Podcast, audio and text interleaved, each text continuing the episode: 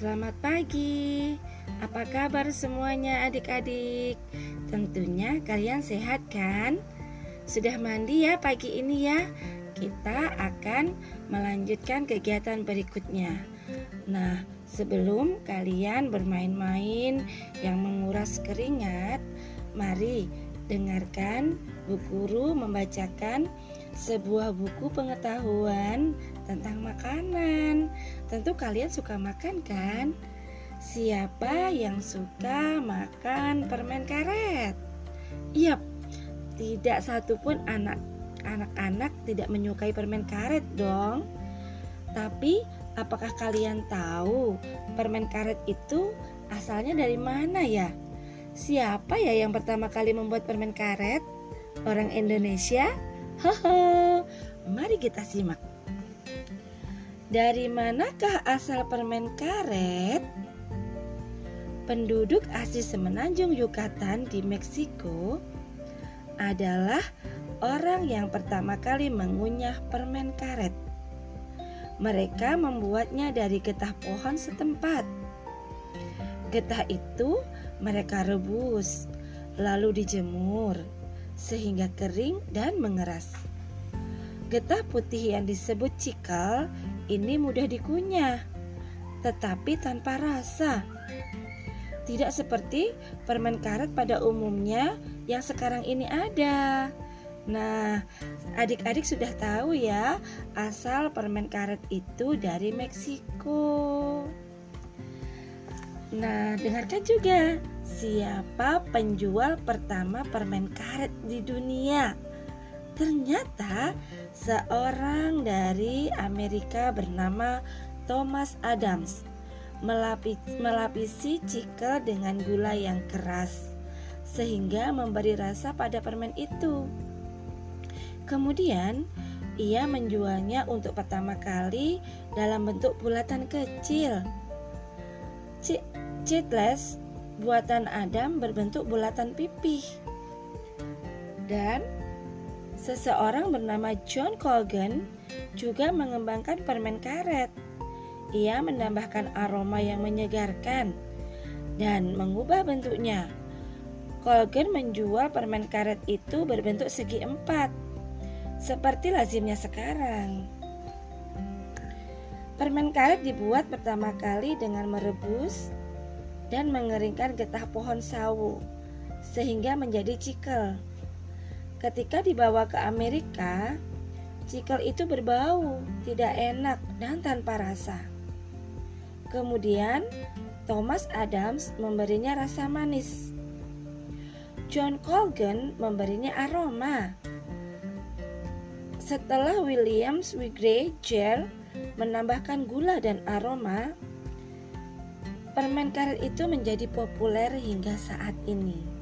Nah, sudah tahu ya siapa tokoh di balik uh, adanya permen karet saat ini. Tentu kalian sudah tahu ya, mulai dari John Colgan, kemudian Thomas Adams, dan yang terakhir membuat riset adalah William Wrigley. Baiklah adik-adik, kita lanjutkan dengan pembahasan tentang coklat.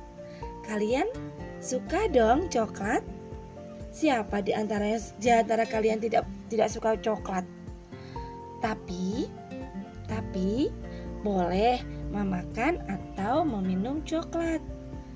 Harus setelahnya makan dan minum coklat harus rajin-rajin menggosok gigi supaya giginya tidak karies dan berlubang-lubang. Mari simak. Bagaimana asal-usul coklat? Coklat berasal dari Meksiko. Orang Aztec membuatnya dari biji pohon kakao.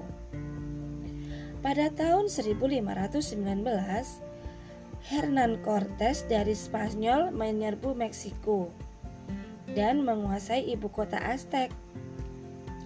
Oleh orang Aztec, para prajuritnya disuguhi minuman coklat yang rasanya masih pahit, tetapi menyegarkan. Coklat berasal dari biji kakao. penemu pertama adalah Hernan Cortes. Nah, anak-anak sudah tahu kan sekarang mengapa uh, coklat yang masih asli itu rasanya sangat pahit. Oke. Anak-anak tentunya juga menyukai kue donat dong. Donat itu kue yang bolong di tengahnya. Apakah ada donat yang tidak bolong?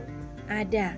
Saat ini sudah banyak donat-donat yang tidak bolong. Mengapa sebagian donat berlubang? Donat dibuat dari adonan terigu, gula, telur, serta bahan lain dan digoreng dalam minyak yang banyak. Ada berbagai cerita tentang donat yang berlubang tengahnya, tetapi tidak pasti. Yang pasti, donat itu lubang di tengahnya membuat donat matang secara merata di dalam dan di luarnya. Oh, tujuannya biar donatnya matang secara utuh.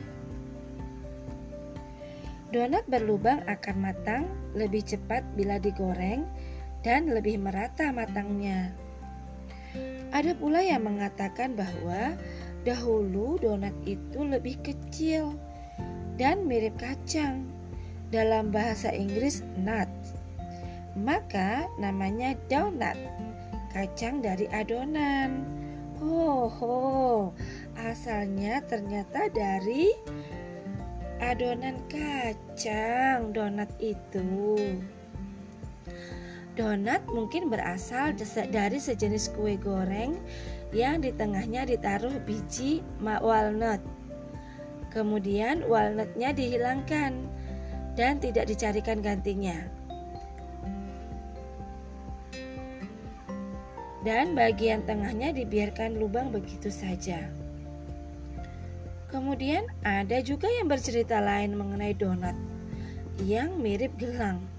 Sekitar tahun 1850, seseorang anak Amerika bernama Hanson Gregory meminta ibunya membuatkan lubang di tengah kue donatnya agar matangnya lebih merata. Ibu itu tentu senang karena apa yang dikatakan anaknya itu benar. Ayo, apalagi yang berlubang di tengahnya ya? Ada Keju Swiss juga berlubang. Begitu juga dengan sereal sarapan. Nanas kaleng juga berlubang. Ketika dikupas, inti buah itu dihilangkan. Maka setiap irisan nanas berlubang di tengahnya. Donat dibuat dari adonan manis dan digoreng dalam minyak panas. Bentuknya ada yang bulat, ada juga yang berlobang. Donat bulat berisi krim atau selai. Ada banyak yang cerita tentang asal-usul bentuk donat yang berlubang. Tetapi bagaimana awal mulanya tidak diketahui.